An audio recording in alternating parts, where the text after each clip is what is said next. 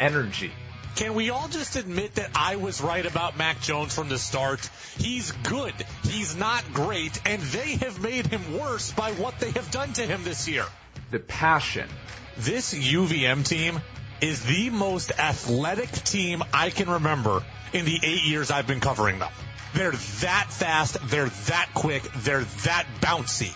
The opinions on all your favorite teams. Craig Breslow might be great, but he's got to start spending money. I think he's going to, but he better start soon.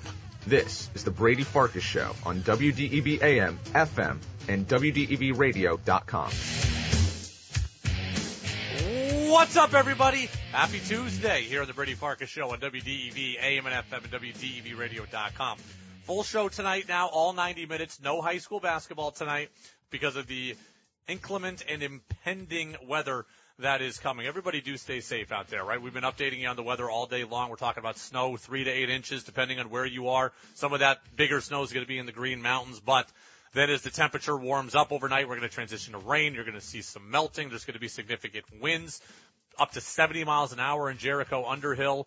Um, you know, that's not too far from where I've lived. So, you know, I know that area well and it certainly can get windy there. So do be safe. As Roger says, if you're along the spine of the Green Mountains, kind of, you know where some of the danger spots are. So do be careful. We'll give you some relief from the weather for the next 90 minutes. We'll kind of interrupt with some news related coverage if there is, is any news coverage to be done.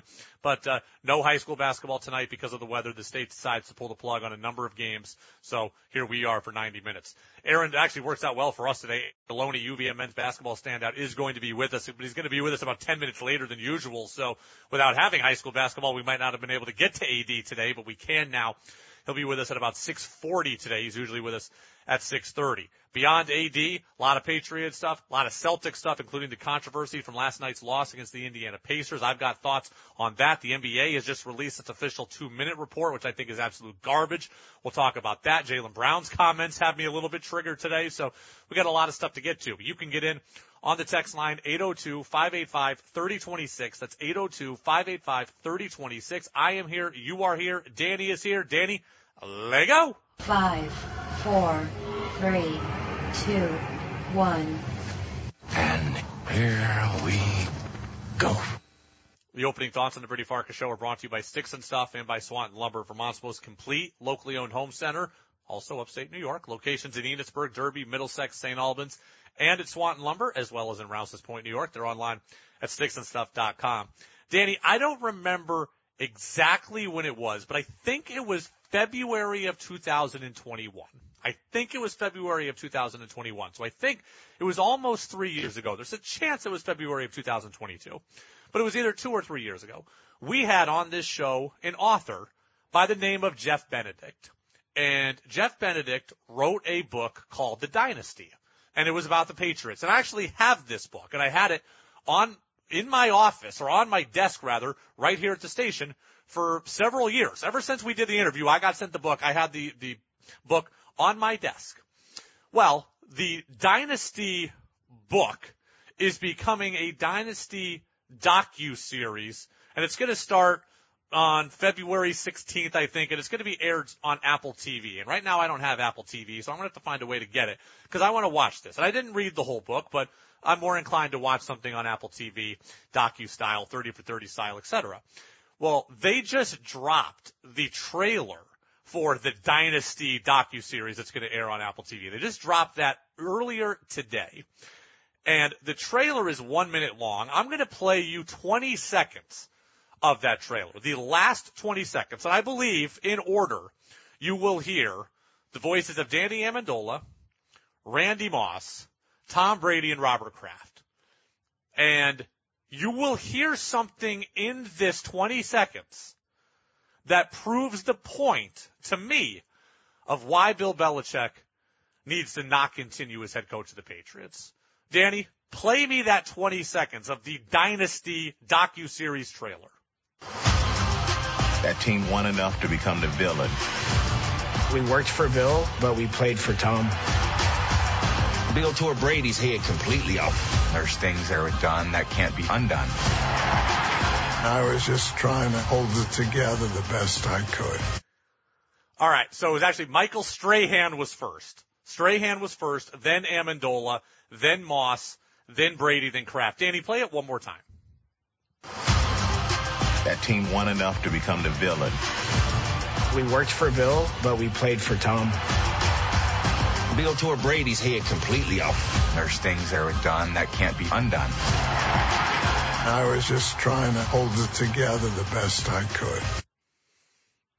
Bill Belichick cannot continue as the Patriots head coach because of what Danny Amendola had to say. Danny Amendola was the second voice you heard. It was only two seconds long. It was the shortest of any clip in that 20 second clip. Simply put, Danny Amendola says, we worked for Bill. We played for Tom. Well, guess what? Tom's not there anymore. And Tom hasn't been there for a while. And I don't want a coach in Foxborough who the guys feel that they just work for. I want a guy in Foxborough who the guys believe they play for, who a guy will go to bat for, who a guy will line up for, who a guy will want to work for. And it doesn't mean that Bill Belichick is a bad coach. It doesn't mean that Bill Belichick has lost his fastball. It doesn't mean that Bill Belichick can't scheme up things. I believe Bill Belichick can do all of those things but I need something different now. This team needs something different. This group of guys needs something different. This organization needs something different. They need a new voice. Bill Belichick is too old school right now for this group and the message I believe is not hitting in the way that it used to. We've all talked forever about who was more important, Brady or Belichick, and I have rallied against that topic. I refuse to do it because they both needed each other and they needed each other in the worst possible way. And I've always said that Bill Belichick would not have been as good without Tom Brady, not only for his on the field production, but because of his willingness to take the message and run with it. Well, guess what? Tom's not there. And the link to the guys that Tom played with, who Tom touched, who Tom connected with, they are all virtually gone as well. Okay? The Patriots need an organizational cleansing. Robert Kraft and Bill Belichick are there, and Matthew Slater and David Andrews, at least for today, are still there, and that's pretty much it. It's time to move on and I am appreciative of what Bill Belichick has done, and I understand it will never be replicated.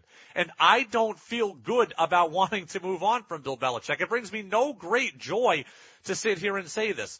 But when you're hearing Danny Amendola, who last played for the Patriots, probably, Danny, look up the last time Danny Amendola played for the Patriots. I feel like it had to have been like 2017 at this point. 2018 maybe. When we're talking about a guy who six, seven, eight years ago is saying that we only worked for that guy, but we played for somebody else. And now that somebody else is not there, and it's been now four seasons since Tom Brady has been there. 2017. Okay, 2017. So we're talking about guys felt this way seven years ago. If guys felt this way seven years ago, how are they feeling now? Ask yourself that question. Seven years ago, Guy said Bill was just a guy that I work for. Now Tom's not there to spread the message. Julian Edelman's not there to spread the message. Devin McCourty's not there to spread the message. Jason McCourty's not there to spread the message. Kyle Van Noy is not there. Dont'a Hightower is not there. Joe Thuney is not there. Ted Karras is not there. Shaq Mason is not there. Stephen Gostkowski is not there. These guys who believed in Bill and played with that group, all, they're all gone except for Slater, who's about to be gone, and David Andrews, who I think, and Joe Cardona, like those are the links. It's time for an organizational cleansing. Okay? It's time to move on. Bill Belichick, I, I can't sit here and say he's lost the locker room because there are guys who rallied around him. Jabrill Pepper spoke good about him this year. Mack Wilson spoke good about him this year. But I want a different kind of leader. I want a guy who can connect with this generation. I want a guy who can rally the troops in that locker room. And I want somebody who can inspire. You know, it was very interesting. I was reading a story today, a very long piece with Trent Brown. And Trent Brown got a lot of grief this year, right? Guys didn't think he would play through injury, and Trent Brown caught a lot of flack, but he was inactive this week, and he was inactive that week, and last week of practice. And Trent Brown was talking, And he basically spoke about the coaching staff, not just Belichick, playing mind games. And he spoke about what they, you know, kind of how they messed with Mac and how they messed with him. And in 2024, I need somebody who inspires, not somebody who's playing with your head. That's not the way that sports is anymore. Okay, the whole Zen thing, the Zen master stuff that Phil Jackson used to do in the 1990s, I don't know how well it would be received right now. Think about you. Think about you sitting in your car right now, in your office, or you listening to this podcast, and how you like to be managed. And I understand that not everything is warm and cuddly. I get there's room for tough, tough love. I get there's room for growth. I get there's room for challenging.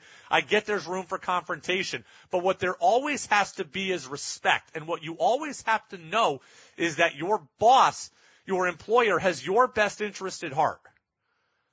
And Bill Belichick doesn't always give that off. And his staff doesn't always give that off. And that's really tough for me in this day and age. And when I look around and I look at pro football and I see Dan Campbell and what he's doing and the way he inspires and the way he motivates, and I see I know they didn't make the playoffs, but I see Pete Carroll continuously under different circumstances with different team leaders and different quarterbacks in a different division with different stuff around him and different talent. And one year he's offense based and one year he's defense based. And I see Pete Carroll get to the playoffs 10 of 14 years in Seattle and almost never have a losing season. I was the older I'm than like- Belichick. He's older than Belichick. I'm like, th- th- these guys have figured out a way to inspire and how to motivate. Is Pete Carroll as good at X's and O's coach as, as Bill Belichick? No, he's not. The Seahawks went nine and eight this year and they disappointed. But you know what? He found a way to connect and at least those guys played hard for him. And the guys played hard for Belichick too. I understand that. We talked about that yesterday. But I just need a guy who feels like he inspires and brings out the best in people and Trent Brown's quotes tell you that he really didn't. Danny, I'm gonna, I'm, I'm, gonna talk here for a second while I look for the exact quote in this story that I'm looking for, but it came out today. It was written by Dakota Randall over at NESN. And let me see exactly, it's a very long story. So he was talking about the locker room man, I don't mean for this to be bad radio. I'm just trying to find the exact. Control F. Yeah, I don't know exactly what word I'm looking for in particularly. Um, I have to, I will have to find it here. He's talking about how he, again, okay, here you go. He goes, I've even heard from coaches how they'll sit in in staff meetings and they'll be talking about how they can F with me. Like, I guess trying to get me out of character or whatever. It's really the cra- it's really crazy to think about that we're spending time talking about that instead of getting better. That's the New England Patriots right now with Bill Belichick. That Bill and or the coaches are figuring out how can they get inside their players' heads? How can they psych somebody out? How can they challenge a guy? And I understand there's different ways to bring the best out of somebody, but the way Bill's been doing it doesn't seem to be working anymore. Right? Trent Brown doesn't like it. We saw how it worked for Mac. And I just need somebody who inspires. And I don't think that Bill inspires. And I'm not in the locker room and I get that. But you know what worked for Bill a long time? That Bill could walk into a locker room and pull up his fingers and say, here we go. I got six rings. Here's why you should listen to me. Well, Bill hasn't won a ring for a while and that doesn't really work as well now. And Bill could look at, you know, Tom Brady could say, hey, Bill's tough, but I like him and that's why you should like him. Well, Tom's not there anymore. The dynamic is different. And when I hear Danny Amendola say we worked for Bill, but we played for Tom, man, that's tough to hear. When I hear Trent Brown talk about how the coaching staff is finding ways to mess with him, I don't love to hear that either. I want, and as corny and kumbaya and as millennial as it sounds, I want a, a kumbaya environment that's very collegiate where people do talk about things like family, where people do talk about things like togetherness, where people do talk about like playing for the guy next to you. And I don't ever hear that stuff from Bill. And yes, it worked for a really long time, but it hasn't worked lately. It hasn't worked lately. And it's been four years now. And four years in NFL circles is a long time. Right? Tom leaves end of the 2019 season. So 2020, Pats made the Pats go seven and nine, missed the playoffs. 2021, 10 and seven, make or uh, 10 and six, 10 and seven. Do we have the 17 game schedule? Yeah, I think they did. But with Mac 10 and seven and make the playoffs and get killed, have a lengthy losing streak in there at the end of the year. Last year, eight and nine, missed the playoffs. This year, four and 13, right? It's regressing. It's regressing. It's very, very frustrating. 802 585 3026. But yeah, that text uh, or that message from Amendola solidified it for me. That's how they were talking seven years ago, eight years ago. Imagine what they're saying now. It's the Brady Farkas show on WDEV, AM and FM WDEVradio.com. Yesterday, Bill Belichick said something that got a lot of Patriots fans excited. I told you I wasn't believing in it. Well, the Patriots experts are agreeing with me. What was that thing? It's next on DEV.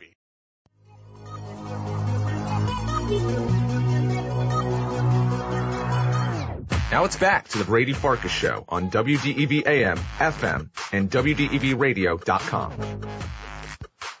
Welcome back in, Brady Farkas Show right here on WDEV, AM and FM, and WDEVradio.com. We've got a full show tonight. We're up until 7 o'clock. Aaron Deloney, UVM men's basketball standout. We'll be with us about 6.40 today, just slightly later than usual. Peter and Williston wants to know about Mike Vrabel. We're going to get to that in the 6 o'clock hour. We're going to wrap up a Belichick discussion here first. So, yesterday we played the audio of Bill Belichick saying he was basically open to anything that makes the football team better. And that was with him being under the presumption that he would be back next year. And a lot of people took that to mean that Belichick would be willing to coach the team and not be the general manager also, not be the head player personnel guy. And we talked about that dynamic yesterday, and I said that even if Belichick is willing to do that, I said I don't think that's a good idea. Right? If Bill Belichick says, I will stay here and coach the team and I'm okay not being the personnel guy, I said, he may say that, but if he actually does it, I don't think it's going to work. Tom Kerr on NBC Sports Boston agrees with me, Danny. Do you think that Bill Belichick is going to sit there and if they say you're going to ha- not be able to do this, this, and this, Bill's just going to not? No, Bill, when he says collectively decide, he's going to have input in that decision, and there's going to be things that he would not even consider doing. I'm sure. Additionally, if the Patriots are sitting there at number three and Bill's got a year left on his contract, and Eliot Wolf, for lack of a better example, says we're going to go with an offensive tackle or we're going to go with Jayden Daniels, and Bill wants something completely different. Do you think Bill's just going to go? Okay. This, this is not a good idea. Two months ago, I would have, I said on these airwaves multiple times, I'd be okay with that. Not anymore. I, I can't do it because there would just be too much infighting and too much resentment and too much issue of control because play a couple scenarios out here, right? Let's just say that Bill Belichick is kept completely separate from player personnel right? They hire a GM and Bill Belichick is kept completely separate. Well, guess what? Then it's not a collaborative process. When it's not a collaborative process at all, there's resentment there. Heck, Bill Belichick's mentor is Bill Parcells. What's his most famous, famous quote? Outside of talking bad about Terry Glenn, his most his most famous quote is something to the effect of, they want you to cook the meal. The least they could let you do is shop for the groceries. So Bill Belichick comes from a school of thought of that the coach is involved in player personnel. The coach is involved in picking the guys that he's going to coach. So if Bill is given no say in that, that's going to be a problem and there's going to be resentment, and there's going to be disconnect, and there's going to be unhappiness. And I can't have that because we just spent the last two years, I think, dealing with resentment and unhappiness in the organization, and I need to move to that more family style environment where everybody's on the same page. Let's look at it the other way. Let's say Robert Kraft goes to Bill Belichick and says, Bill, you're not going to be the head, co- or you're going to be the head coach but we'll let you have real input on who the GM is going to be. So then Bill gets to pick his guy and he's basically got a puppet. Well, that doesn't work because we've just seen that what Bill wants to do in a post Tom Brady world isn't really good enough. So if he gets the choice of the GM and he's got a puppet, we've got the same problems we had with Belichick running the show personnel wise. You just got it in a different package. Right? So those are the two extremes. We'll now start to look at it more in the middle. Let's just say Robert Kraft goes and hires some 30 year old hotshot, right? Some 37 year old hotshot who's a football nerd who comes through the analytics route. Is that guy who's got his first job and his first job is to work with Bill Belichick, is he going to go and completely ignore Bill Belichick? I would highly doubt that. So he's going to go and try to collaborate and say, Hey, Bill, what do you think? And Bill might tell him the first time, hey, let's say it's your job. You make the call. And then the second time, Bill might say, hey, you know, what about that thing? Eh, okay. The third time, now Bill's like, all right, I want that guy. Bill might pick his spots and say, hey, kid, you can decide all you want about which guy we're bringing in on the practice squad. But when it comes to the draft, make sure you talk to me. When it makes sure, when it comes to contract time, you make sure you talk to me. I know how these things work. That wouldn't be particularly good either. So there is no way, there is no scenario in which I think Bill Belichick is not the general manager, but is the assistant coach where this works well. It's nice in theory, but theory is not real life. Okay, a guy who has shopped for the groceries for 25 years and cooked a meal, I don't think all of a sudden wants to be given all the ingredients. And if the Patriots truly want a new voice, it's going to be very, very difficult to disassociate cleanly from what Bill Belichick wants. Okay. It is very difficult when you have had a power dynamic for 25 years almost to completely flip that power dynamic on its head and expect that everyone's going to be okay with it. Somewhere in this, Bill ends up with no power and he's resentful, or Bill still ends up with power and Robert Kraft's like, that's not what I really wanted. And then what? The two sides divorce next year and it's even uglier relationship wise than it is this year. You've got to rip the band-aid off. I know Robert Kraft cares about perception. I know Robert Kraft cares about his Hall of Fame resume. I know he doesn't want to be the guy who fired both Bill Belichick and Bill Parcells. I know he doesn't want that stuff. How do I know? Because we've heard reporters like Tom Curran say that kind of thing before. And just because Robert Kraft wants it, then I'm sorry, that's not enough of a reason for me to not help move the football team forward. The football team right now is not being moved forward. Teams that are laughing stocks in the NFL are moving past the Patriots. The Jaguars are on a higher pedestal than the Patriots. The Bengals are on a higher pedestal than the Patriots. The Washington Commanders job is deemed right now a better job potential, you know, opening if they're both open than the Patriots. We have come a long way in terms of regression. It's time to correct that it's time to correct that regression. Excuse me. Bill Belichick has been great. He's not great now. Not in this situation for this organization. Could he go and coach the Chargers and be great again? Yeah, he probably could. Could he go and coach Washington and be great again? It's quite possible. He's not going to coach here great because there's not going to be a set of circumstances that makes everybody happy where everybody wins. Danny, we've got the Cowherd audio. I think we've got it on the button bar here. Um, we do, yeah, we do. It's, it's up there at the top. Cowherd was talking about it today on Fox Sports Radio. I actually caught some of this live, and he agrees with me also. It's time to move on. In New England, where do we start? How about everything? The offensive roster is weak. The skill level's low. The staff, not very good. They can't draft the last decade. It is a dated, tone deaf defensive culture in an offensive league. Congrats. Build Grumpy Bill a statue. Giving him a new coordinator's not solving the problems. They've got major issues everywhere. It's time to start over. It's time to start fresh. And yes, with that kumbaya family environment, collegiate style, because you look at the Patriots, right? The Patriots are and are going to be a very young team. And I have always thought this. Okay. Why is it that Dan Campbell works so well in Detroit? because he took a team, very young players that were coming from college, and he gave them a collegiate style after, he gave them a collegiate style environment. He took guys who were cast-offs, like Jared Goff, and he gave them belief. He gave them what they needed. The Patriots are to be a roster as they turn over again that ends up the same way. They're to have the number three pick in the draft. They're to have young players all throughout the draft, right? A new crop of draft picks coming, a crop of high draft picks coming. So they're going to have probably four to five new draft picks that are going to make an impact. They've got the guys they drafted this year. There aren't a lot of aging veterans on this team. Slater's going to be gone. David Andrews might still be there. I don't know about Jabrill Peppers. I don't know about Adrian Phillips and these guys, but they're going to be a young roster. And when you have a young roster and when they build up this roster again, I think having a collegiate feel is the right thing. And that's not who Bill is, right? Bill could, if they, if the Eagles fire Nick Sirianni, that's a veteran team with highly paid players that's ready to go win a Super Bowl. I think Bill Belichick could go to that team and be perfectly in his element, right? All business, all football. We're not building. It's not cuddly. We're here to do a job. We're here to win. That's going to be a spot where Bill Belichick could do well. These total rebuilds, they need that family style guy. And the Patriots have to find theirs as far as I'm concerned.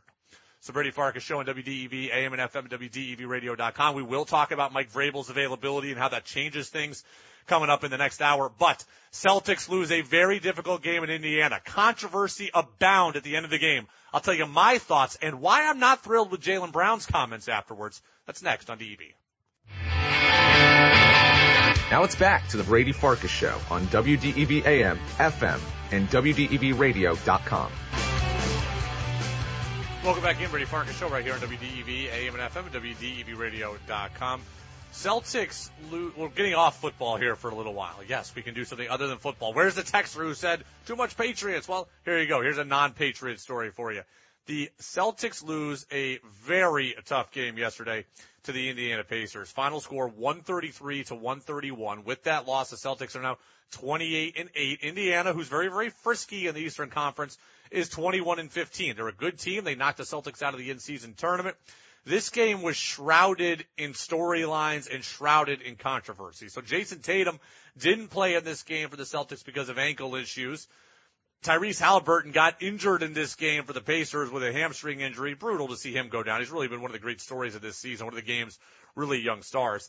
And then at the end, all kinds of issues in this one, Danny. And since I know you were watching every minute of this game, right? I went back and watched it, but I was watching the college football championship game in real time yesterday. So I'm going to want your opinion on some of this stuff too, but I have definitive opinions as well on what happened here. So let's look at it just, let, let's just kind of recap it here. It was 131 to 131 with a handful of seconds to play. Jaylen Brown had the ball kind of short corner on the near side, right? The near side of your television screen. Jaylen Brown goes to shoot. He's being guarded. He's got a defender in front of him. Buddy Hield, who's kind of in the corner, comes from the backside, tries to block the shot, touches the ball, and then appears to make contact with Jaylen Brown's head.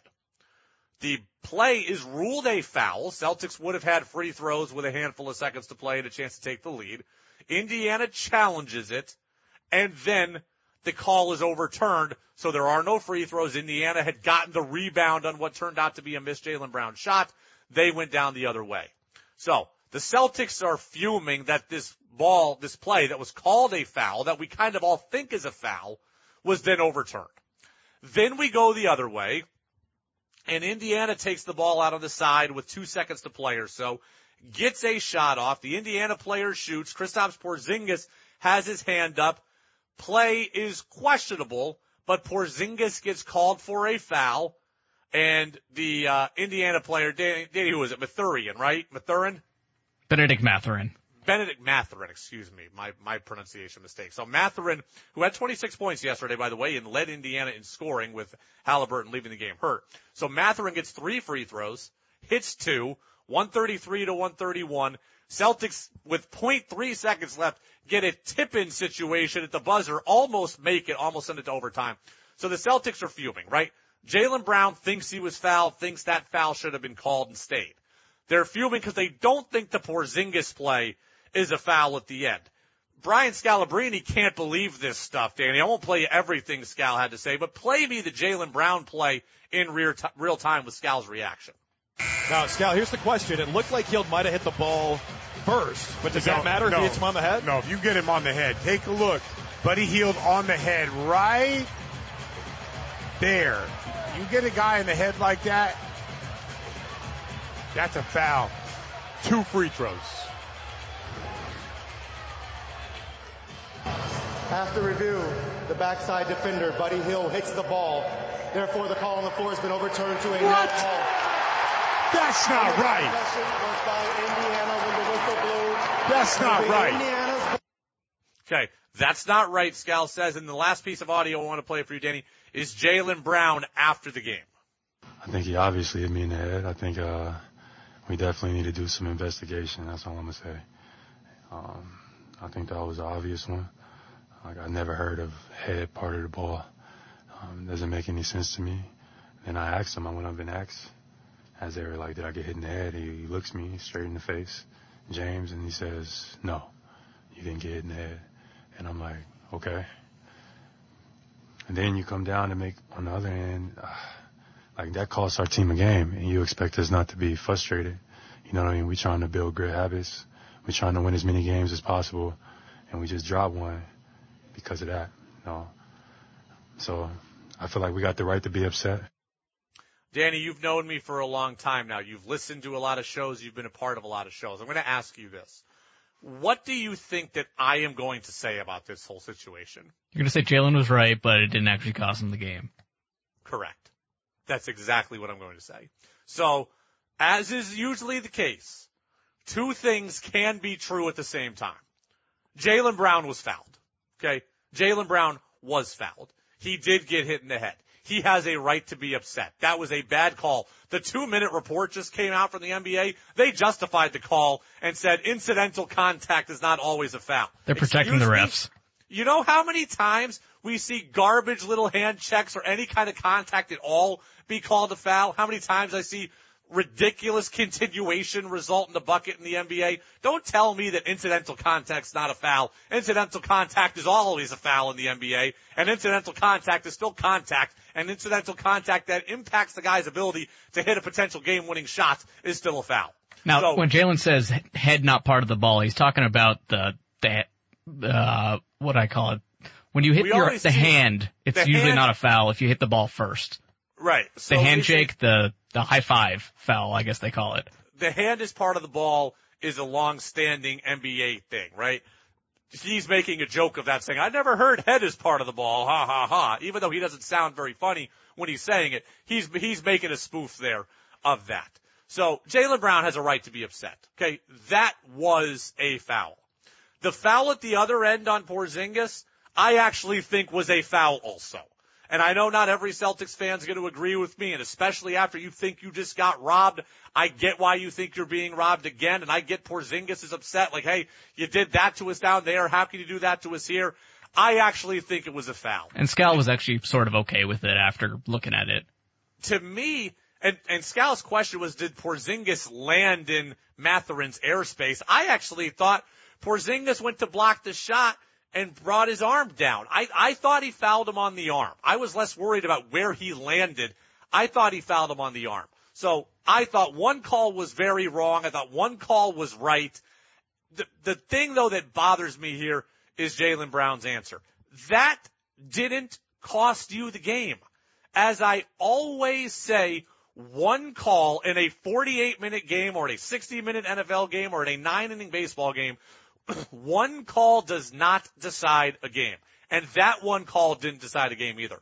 Does it impact the game? Yes. Does it have a role in the game's outcome? Yes. Does it decide a game? No. Because let me lay out the facts for you, Danny, and for Jaylen Brown. The Boston Celtics allowed 133 points in this game. Okay. For a team that's supposed to be building on defense, for a team that's supposed to be about defense, you allowed 133 points. You didn't play well throughout the night. Okay, so the fact that you didn't get one call didn't cost you the game. How about getting a stop at some point in the game? that your inability to get a stop might have cost you the game. The Boston Celtics were up 11 points in the second half. Were up 11 points in the third quarter and blew it. Now 11 points is not 30 points and everybody in the NBA makes a run, but the bottom line is this. The Boston Celtics had a double digit lead when the other team's best player was out and couldn't contain it. That to me is a problem. Right? Again, everybody makes a run, Brady. It's the NBA. No lead is safe. If you're going to be the best team in the league, if you're going to win the NBA finals, you got to find a way to have the killer instinct. We've thought, talked about the third quarter woes all year long, and for three years we've been talking about third quarter woes for the Celtics. And every game is can they figure out the third quarter? Hey, that was a great third quarter. Hey, that was a terrible third quarter. They were up 11 points early in the third quarter, and the other team's best player didn't play. And all of a sudden, 10 minutes left in the third quarter, you're up 11. Seven minutes left in the first quarter, third quarter, you're losing. Like it flipped on a dime. Don't tell me that the ref cost you the game when you had a double digit lead and you let it slip through your hands in three minutes. The Celtics were up 131 to 129 in this game with a minute to play and allowed TJ McConnell of all people, who frankly I barely knew was even still in the league, to get to the bucket to tie the game. Right? Buddy Hield didn't tie the game. Halbert wasn't playing. Mathurin didn't tie the game. TJ McConnell tied the game. And I can't remember if it was Jaylen or Jrue Holiday who he beat off the dribble to get to the bucket. I think it was Jaylen. Danny, do you remember that play specifically? I don't. I remember the bucket being made, but I don't remember who was guarding at the point. I think it was Jaylen Brown. And Danny, go even ahead. Pull up the highlights. You can go to YouTube, pull up the highlights, and go to the last 40 seconds or so and look at the McConnell bucket and tell me who, if who was guarding him. I think it was Jaylen Brown. And if Jaylen Brown probably five, seven inches taller than TJ McConnell can't stop him from getting to the bucket, then what are we talking about the refs costing you the game? That, those comments frustrate me to no end. And I know he's in the moment and I know it's emotional and I know it's right after and I appreciate his honesty. I just disagree with it. And it's not Jaylen Brown specifically because I love Jaylen Brown. Anybody who blames the ref for a game, be it a player, be it a fan, or be it an analyst, I typically have the same answer to. The ref didn't cost you the game. Could the ref have impacted the game? Could the call have impacted the game? Yes. But when you had a double digit lead and blew it, you helped cost yourself the game. When you can't stop TJ McConnell, you helped cost yourself the game. When you have the inability to close in this consistent third quarter issue when you allowed 133 points, I can't go and point the finger at somebody else. 133 points allowed in a regulation game against a team you just saw the other night that you should have an answer for, who's playing without its best player? I mean, come on. Right? I'm never going to side with that. I'm never going to side with that. In baseball, right? Someone says in the eighth inning, hey, that pitch was three inches outside. You know what? It probably was. But you were 0 for 14 with runners in scoring position before that. You threw a meatball on 3-2 that got hit for a grand slam in the second inning. Don't come and tell me that the, that the ump cost you the game in the eighth when you were 0 for 14, when you couldn't get any hits, when you couldn't get anybody on base. I'm never going to buy that. And I'm not really trying, I'm not trying to defend the umpires or the refs. I'm trying to have people take accountability. If Jaylen Brown had said, hey, I believe that was a foul, I believe that was a missed call, I look forward to seeing the two minute report tomorrow, I disagree with it. But by the way, we got to stop them from scoring 133 points. And by the way, I got to stop TJ McConnell. I'd have been fine with that. But he didn't say that. He said that cost us the game. Dan, did you find the highlight yet? Too many YouTube ads. We're getting there. All right, because I, I just, I gotta know. 802 585 3026.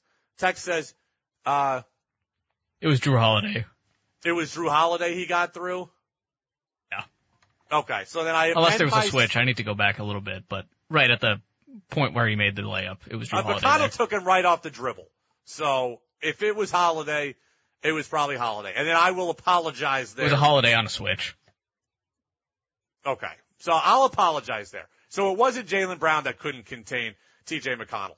But still, Jrue Holiday is one of the best defenders in the league, and it got beat off the dribble there by a guy who's not known as one of the best offensive players in the league. The point still stands that the Celtics collectively should have been able to stop TJ McConnell from getting to the basket. Okay. Again, I apologize to Jaylen for saying you couldn't stop him, but the team gave up 133 points. The team couldn't stop TJ McConnell. Texter says Jaylen needs to make his free throws more often in general. All of that stuff. Okay. All of that stuff. I just Yeah, there's no guarantee he makes the two free throws if they give him the free throws for getting They it in the head. So What did Danny? What did you think of it? Right, you were watch, you were watching it live, right? Not the not the college football game, I watched the second half of the championship game. but you were watching the Celtics game Yes, until it yes. was over. Yep. Okay. What was your take on the game, on those plays, on everything I just said? In agreement, disagreement? Let's have a conversation. Yeah, obviously ticked off by what happened, but like if that goes to overtime, you don't know what happens. I don't think it cost them the game, but it contributed to losing the game, obviously. Do you come out of that game thinking that the refs are the reason the Celtics lost? I don't like the whole like the game is fixed. I if the refs blow that in real time, it, you know that happens. But if they go back and in replay, that's what makes me more mad is that they clearly could have seen it, or if there's a replay center that could have said, "Hey, he clearly got hit," and then they still overturn it. That that's just confusing to me. What do you think about my perspective on all the things the Celtics did wrong? Yeah, I mean they turned the ball over way too much too. So w- even without Jayson Tatum, they they have enough star power out there, especially after Halliburton goes down. That they should win that game, and they should defend better. But And they just beat that team by almost 20 the other night. yeah, Again, like with Halliburton on the floor. this time the shots didn't fall the same way. You know, the game to game things change, but like you know, there's they shouldn't be making too many excuses. They could have still won that game easily. They could have been up by more. That call wouldn't have mattered. Do you believe, like, I, again, NBA is different than college. NBA, everybody makes a run. When I sit here and say, okay, the Celtics were up 11 in the second half, do you look at that as an inexcusable blowing of a lead like no, I that's do? not a lead in the NBA. That's nothing. That's So like, what- that's what two would you- possessions, pretty what much. do you cons- what do you consider like when do you consider it blown? You got to be up 15, you got to be up 18, you got to be up 20, you got to be up 10 with 5 minutes to go. Like what to you is is blowing of a lead? It's not an amount. It's probably the amount over the amount of time. So, like you said, 15 over five minutes, that's definitely a blown lead. 10 over the last two minutes, that's definitely a blown lead. Um, 20 in the fourth quarter, that's obviously a blown lead. But like being up 10 in the third quarter, that means nothing to me. It doesn't bother you though the inability of a team that says they want to play defense, that says they want to be a good defensive team. It doesn't bother you that they can't hold a double digit lead. Like a double digit lead is They can for the most part. They just didn't last night. I, you know, overall, they're a very good defensive team. The transition defense was great for most of the game, but yeah, things things slip sometimes. Yeah, okay, so I went back on that play specifically. Now I've got it up here on that TJ McConnell play. You are right. It starts out with Jaylen Brown. Switch So, and J- so actually, Holiday's always on McConnell. Brown's guarding. I think that might be Miles Turner. I can't quite tell, but uh, oh no, it's number seven. That's that's Hield. So that yeah, that's Hield. So Brown's guarding Hield. They just kind of, you know, there's a screen there. you see Jrue Holiday go go under, sort of He giving under the McConnell the space to go right to the hoop. Yeah, so then McConnell spins on Holiday. I'm like, how does Jrue Holiday get beaten by McConnell? Well, by going under and giving him a full head of steam. But it's TJ McConnell. Like, I know he's pretty quick though. I mean, he's not I didn't even know McConnell a great was in the league until recently. He's pretty good. He's okay. He was with Philly like a hundred years ago. yeah, yeah, he's probably And- what 32. I don't know. He's an old Arizona player. I know that. He's Forgot an old about that. Arizona player. Huh? Completely Yeah, forgot old about that. Yeah, old Arizona player. So, uh, that's where McConnell is at. Tatum didn't play yesterday. Again, I'm sure the ankle is okay, just kind of being, you know, maintained at this point. Danny, do me a He's only 31. McConnell, okay. Well, you were close though.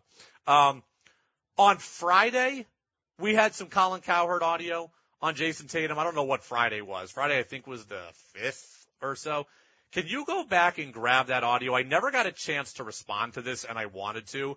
It was Colin Cowherd talking about Jayson Tatum, talking about the Celtics, talking about their championship window, talking about Tatum as a player, talking about how he compares to the rest of the league. This one seemed a little bit odd to me, Danny. Which one do you want? There's two. Um, give me number two to start. So Tatum was not ready when he first got into the league. He's not as good as LeBron, not as good as Steph, not as good as the old guard. And now he's not as good as the young guard, the international guys. Was his window two years ago. Because I'm here to tell you, he ain't Jokic. Tatum's good. He not Jokic. And I'm here to tell you, he not Giannis. And I'm watching Wemby in the third quarter last night. And in two years, you're not going to be Wemby. Sorry, not. He's not offensively Luka. And I'll be honest about SGA. I mean, is he going to average 36 a game next year? I mean, can anybody in the league stop him? I mean, the guy's incredible. So Collins says that Jayson Tatum basically is not as good as other stars in the NBA. So He's not Danny, as good as a two-time MVP. Oh my God. I, I mean, basically Colin has said that Tatum is not a top five player in the league. That is, you know, that is Colin's issue. And, and my answer to that is with this team, what does it matter? Right? Like, I don't mind, like, you know, yes, I would love to have the best player in the league. I would love to have Jordan in his prime. But the late 80s, early 90s Bulls, the late 80s Bulls specifically, didn't win anything because it was Jordan and nobody else. Jordan was still great in the 90s, but Jordan got help, right? He got Toni Kukoc and he got Scottie Pippen and he got Steve Kerr and he got Ron Harper and he got Rodman and he got a lot of help. But again, it's not to say that Jordan wasn't great. He was, but he got a lot of help and he didn't have to always lead the league in scoring. When Jordan led the league in scoring every year, the Bulls weren't winning anything. When he got more help, they started winning. Okay. I would love to have a guy who had the killer instinct there.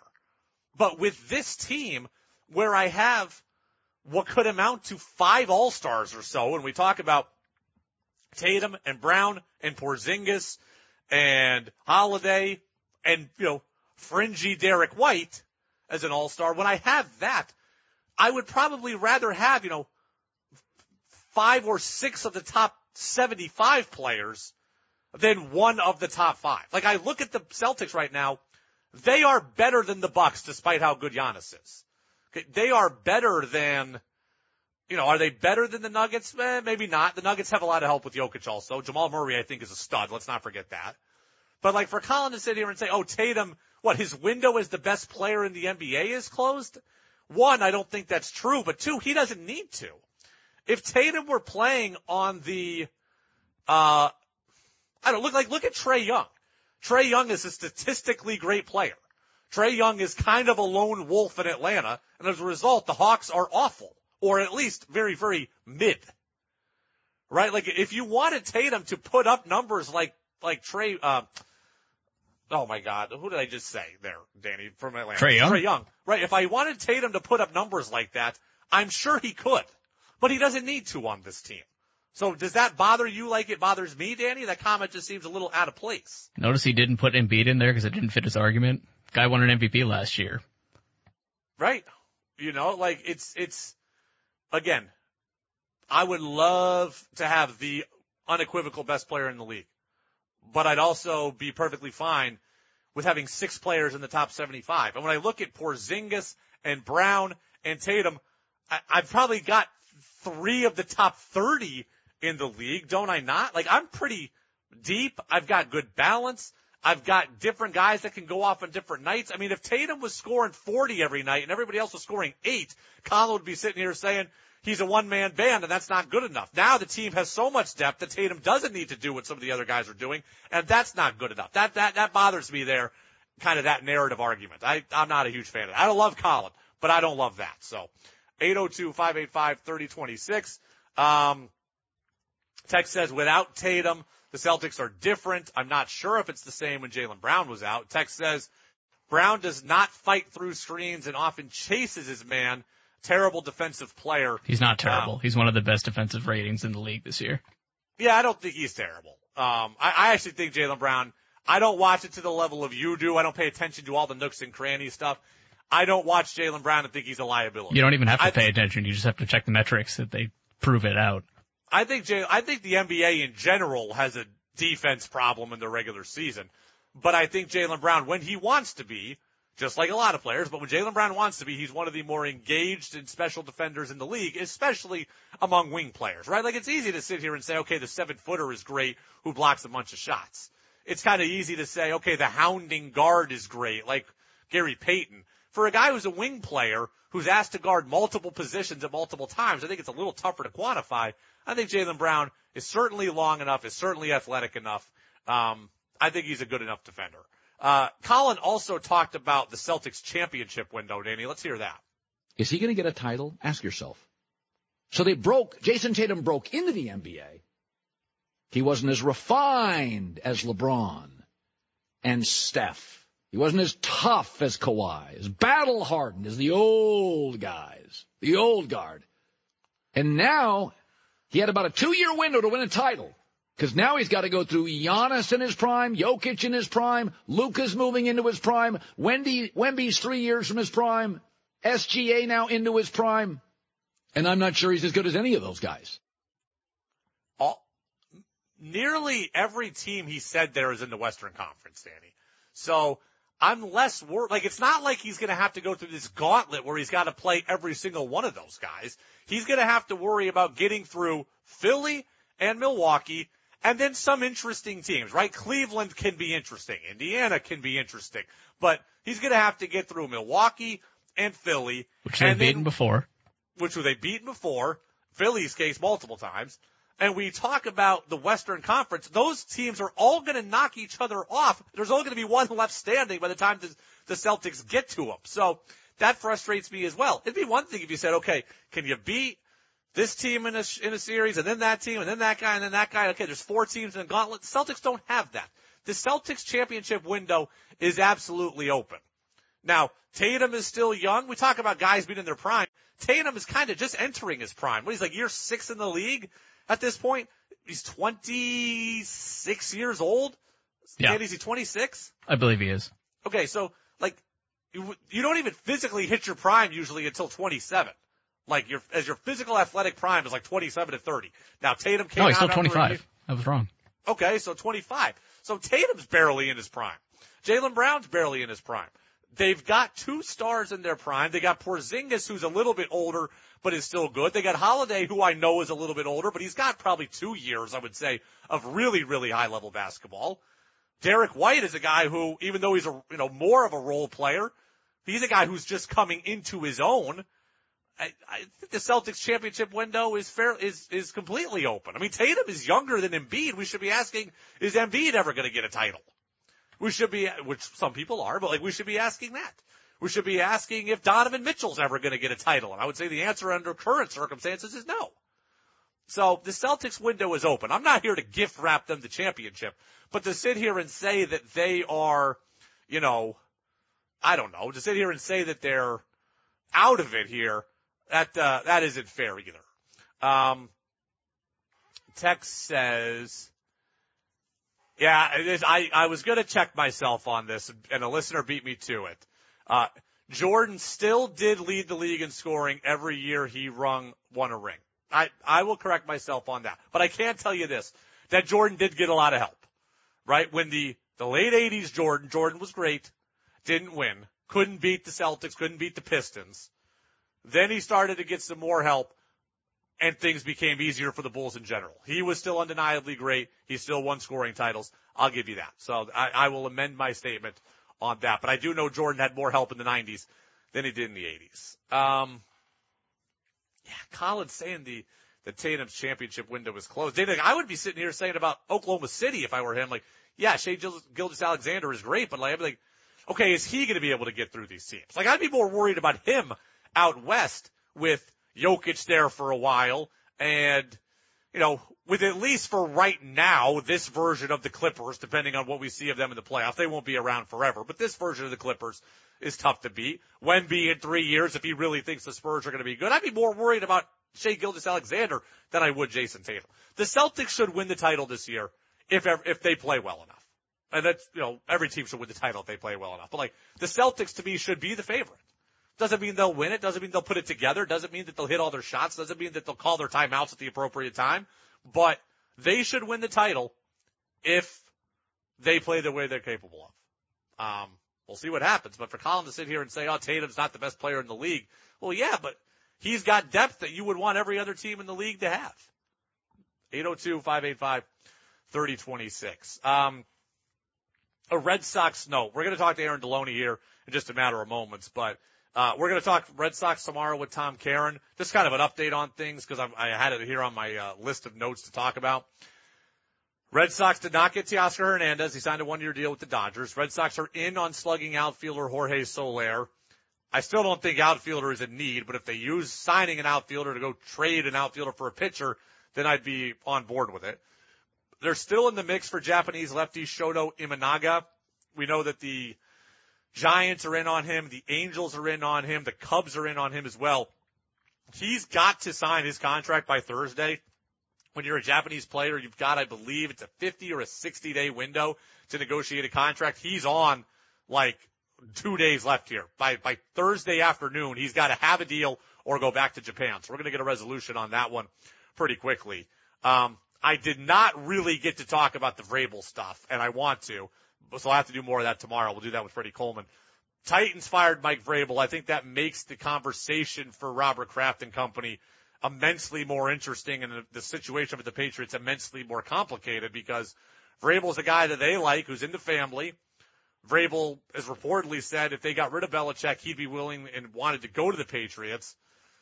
How does that complicate things for Jerod Mayo? What about kind of how he feels? There's a lot of stuff going on there but uh, Vrabel fired in Tennessee, and it does make the conversation more interesting for the New England Patriots. All right, what we're going to do, we're going to step aside. We're going to come back. Aaron Deloney is going to stop by, the UVM men's basketball standout. He'll be with us. Catamounts are 11 and 5 right now in the season, getting ready for their second conference game of the year, which will come up on Thursday against UMBC. So AD is going to stop by for his weekly conversation, find out what the latest state of the Catamounts are. That's next on DEV.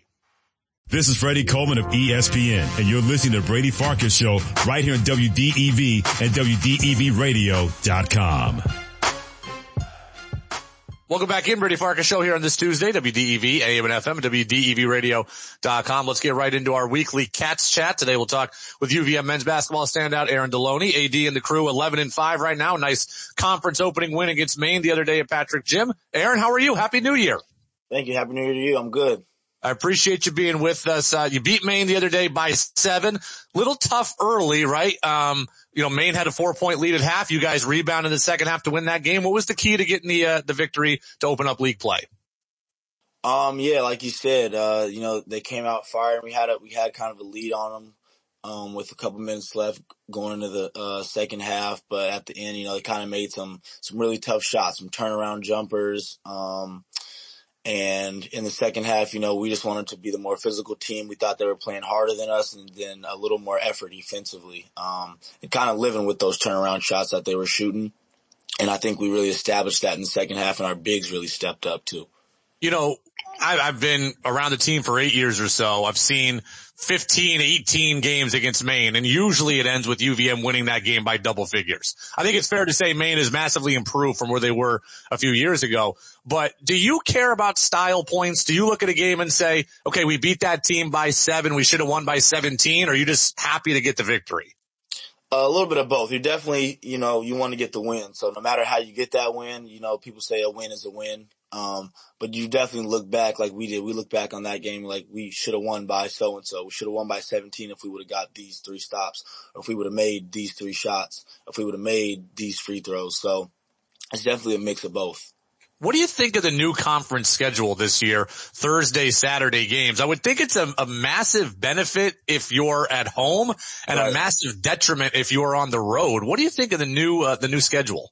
Yeah, it's definitely weird. You know, playing uh, the Saturday game, you obviously get some more time, and then you play the Thursday game, and you only have one day to prepare for a whole another team that probably has a whole different style of play um, than the team you just played. You only get one day to rest the legs for guys that play a lot of minutes, so it's definitely different. So um, we're kind of looking at how we can manage that and kind of get used to it as, as we uh, start up conference. You know, we talked about this when it was in the Charleston tournament, but uh, kind of remind me, what is it like physically to to bounce back that quickly? You do get a day off, but oftentimes you'll be traveling, you'll be on a bus somewhere. Those are long trips in some cases. What is the recovery like? You haven't had to do it yet in season, but how hard is it to bounce back quickly? It's definitely tough, you know, especially if you're playing a lot of minutes, no matter what, if you try to stretch. Um, whatever you do with your legs, you're going to feel it the next day no matter what. So I think it's more of a mental game. You know, as soon as that game's over, kind of getting into recovery mode instantly and not waiting for that next day because it's going to be there no matter what, what you try to do.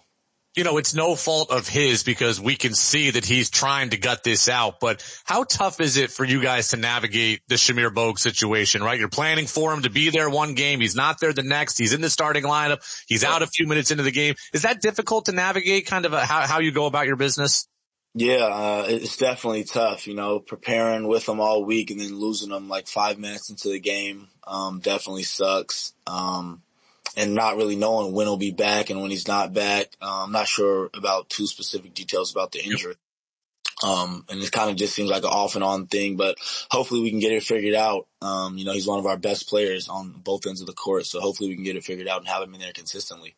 UVM men's basketball standard Aaron Deloney with us here on the Brady Farkas show on WDEV, AM and FM and WDEVradio.com. I think one of the real pleasant, um, I wouldn't call it a surprise development since we last spoke is the play of both Brenton Mills and Jace Roquemore, two guys that transferred in, didn't get a lot of minutes early, but really seem to have stuck with it. And they're now making some pretty significant impacts both offensively and defensively. What yeah. have you seen from them? Two guys we've kind of gotten to see more here the last couple of weeks. Yeah, both those guys, you know, all season at the beginning, they, you know, they weren't playing the minutes they wanted, but they kept their head down, continued to work. And, um, you know, we would just, we just tell those guys like your time is coming, like no matter what, like Shamir, um, he was out, perfect opportunity for them to step in, play big minutes. And I think every game, um, they kind of played and they, they've definitely made an impact on whether that was the defensive side rebounding, or getting, you know, Jace is doing a really great job moving the ball, getting to the basket, uh, in certain coverages, uh, that teams play.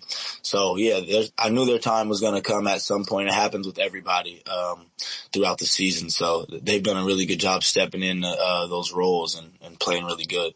I was ta- or I was listening to Nick Fiorillo talk after the game the other day. He talked about your guys' depth. You guys are really consistently going nine, ten deep, getting eight, nine scorers a game. Talk to me about uh, how important that depth has been for you guys so far. It's been huge, um, especially you know with teams kind of switching up their style against us, taking away one of our best aspects, the three point line.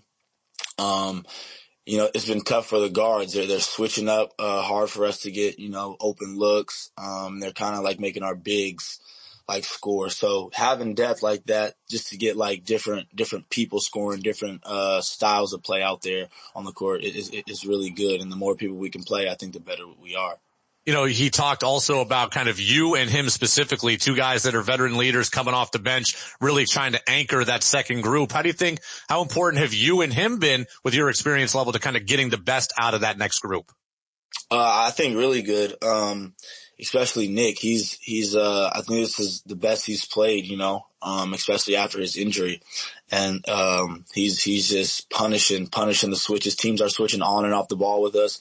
And, um, I think our coaches early in the season were on all the bigs about like, we have to score in the paint way more. And 44, I think we got 44 or 46 points in the paint the other night, and that's a huge testament to him and his work. Um, and yeah, Nick's improvement has just been been uh, really good, and we talk about it all the time. Um, so it's, it's really good.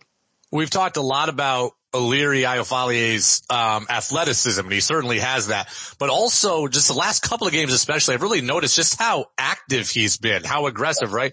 Going at, you know, going to the bucket. There was the big plays against Brown down the stretch where he hit that big three. Um, so an aggressiveness, a mindset. What do you see from him, kind of effort and activity level wise? Yeah, I think the confidence is just coming for him, um, slowly but shortly. There was about, I think the Colgate game, they threw a weird look at us where they weren't even guarding him and his man was kind of standing in the paint the whole time throughout their defense. And I think that game, watching that back, he was kind of like, damn, like, how am I going to help my team out if they're guarding me like this? And so he took that, I think took that personally. Now he's been shooting the three. He's been, uh, attacking closeouts really hard, getting to that little floater game and just playing really strong and physical like we always knew he could.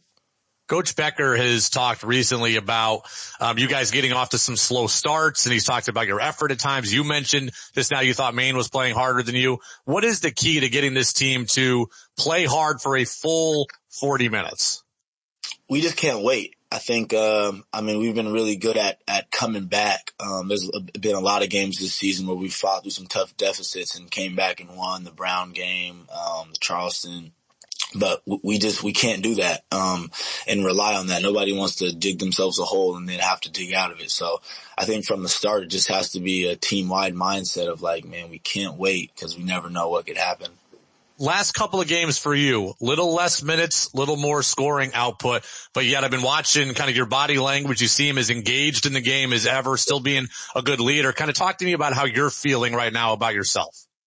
Yeah, uh, scoring obviously, obviously isn't there. Um, like I said, teams are just doing some, some really different stuff right now. We're trying to work out our offense as best as we can, but, um, no matter what, you know, uh, it says for me points wise, I'm, I'm still going to lead the guys. I'm still going to get guys involved, try to get to the paint. So, you know, people help and get other guys shots. Um, and just playing my same game no matter what shots are going to fall. Um, I could have a two point game one day and have a 20 point game the next. So, um, just staying with it and tr- trying to be consistent as I can.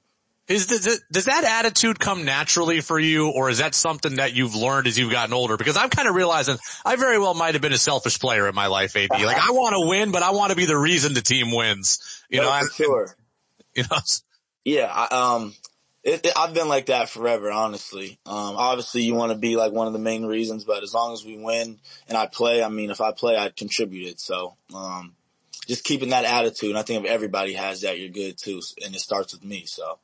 Going to take on UMBC coming up on Thursday. What do we know about the Retrievers at this point? This is a program that has given UVM fits, but that was more a couple of years ago. You kind of had their number again the last couple of years. What do we know about UMBC at this point? Yeah, def- uh, definitely a different UMBC team. Um, I know earlier in the year they lost to Louisville by one. Um, they put up like 93 points or something in that game. So obviously they can score it. I know they got, I think they play like four guards in that, in that first lineup. So, um, they'll, they'll definitely be on the attack. Um, yeah, and I guess we'll see once we get into their, their personnel and whatnot. Well, we, last time we spoke to you was before New Year's. You were still in Oregon last we spoke. You told me something cool, uh, kind of off air. Your dad is a big fan of the show. That's cool to hear. I appreciate that. Shout out to uh, Papa Yeah. Deloney. I went upstairs for for an interview and I came back down. He was like, "Where'd you go?" I was like, "Oh, I had an interview with Brady Farkas." He was like, "Oh, Brady Farkas, that's my guy." And he started talking about all like the different stuff you talk about on your show. So yeah, he's a fan Wow. for sure. Next time, next time I'm at Patrick Gym and I've seen, it's funny. Actually last year, coming out of the America East title game, I saw you and your dad walking down the street towards the parking garage and I almost came up and said hello because we had spoken a bunch of times leading up to it. I didn't want to interrupt the family moment, but Uh, I, definitely should have. so next time, you know, now that I know he knows who I am and not just some random guy coming up to you, I'll, uh, I'll have to say hello. So, He'll, uh, uh, he'll, he'll uh, be here in February for a back to back we got at home. All right. Well, I'm looking forward to that also. So AD, man, much appreciated. Team's 11 and 5 right now, 1 and 0 in conference play. UMBC coming up on, uh, on Thursday. You're going to have a national TV game against Bryant, um, in the next couple of games here before we talk next. So we'll, uh, we'll catch up in two weeks. Best of luck. Cool. Appreciate it.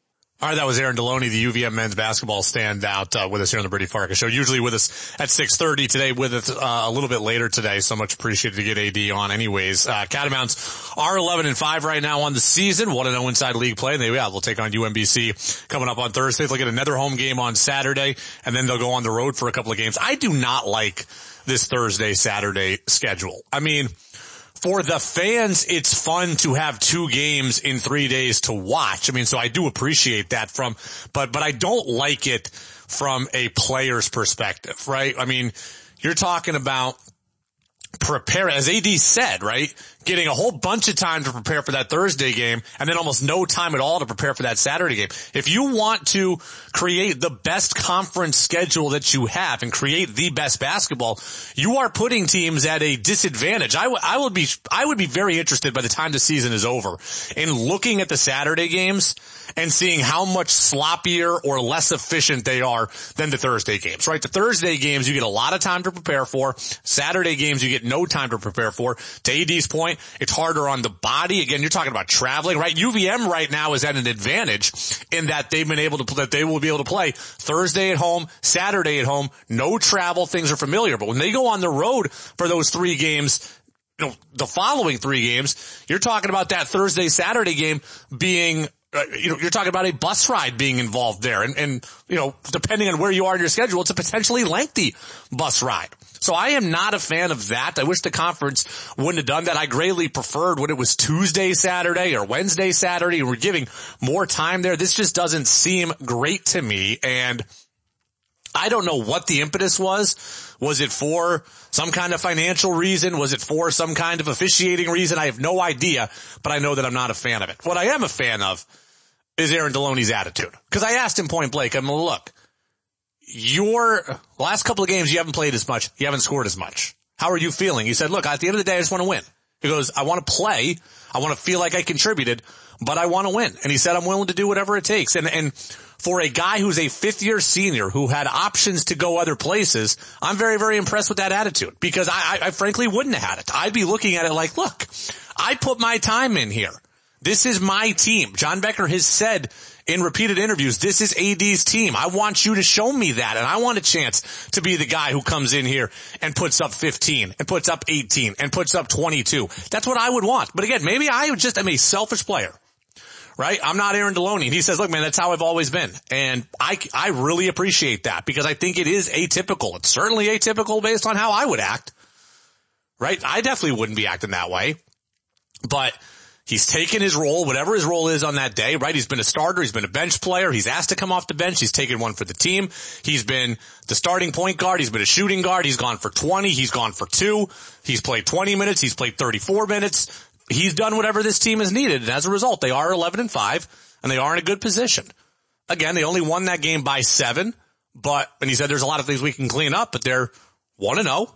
Got a chance to get to 3 and 0 by the time the weekend ends and we'll see where they're at as they hit their first big road trip here on league here in league play. So uh, Catamounts taking on UMBC on Thursday, and of course we'll be watching that game as always. Danny and I watch all these games. Uh, you know, those, the women's games we're usually watching in the studio because they start at six o'clock, so we get one eye on them. But when the game ends, when the show ends, we always race home and watch these games. Uh, with Danny's not watching the Celtics, of course, but uh, we had a lot of talk about the Celtics today too. So, uh, all right, that's gonna do it for us. I had to end the show with AD, had to get off the Vrabel stuff, had to get off the Patriot stuff, and had to get off the Celtics stuff as well. So a lot of stuff has happened today. So good stuff all around. You can go find the interview with Aaron Deloney on the Brady Farkas Show podcast channel, Apple Podcast, Spotify, and WDEVradio.com. You can also go check out the full show podcast as well. Thanks to AD for stopping by. Thanks to Danny for pressing all the right buttons. Thanks to you for listening on the text line. Tom Caron, our Sox insider at NESN tomorrow.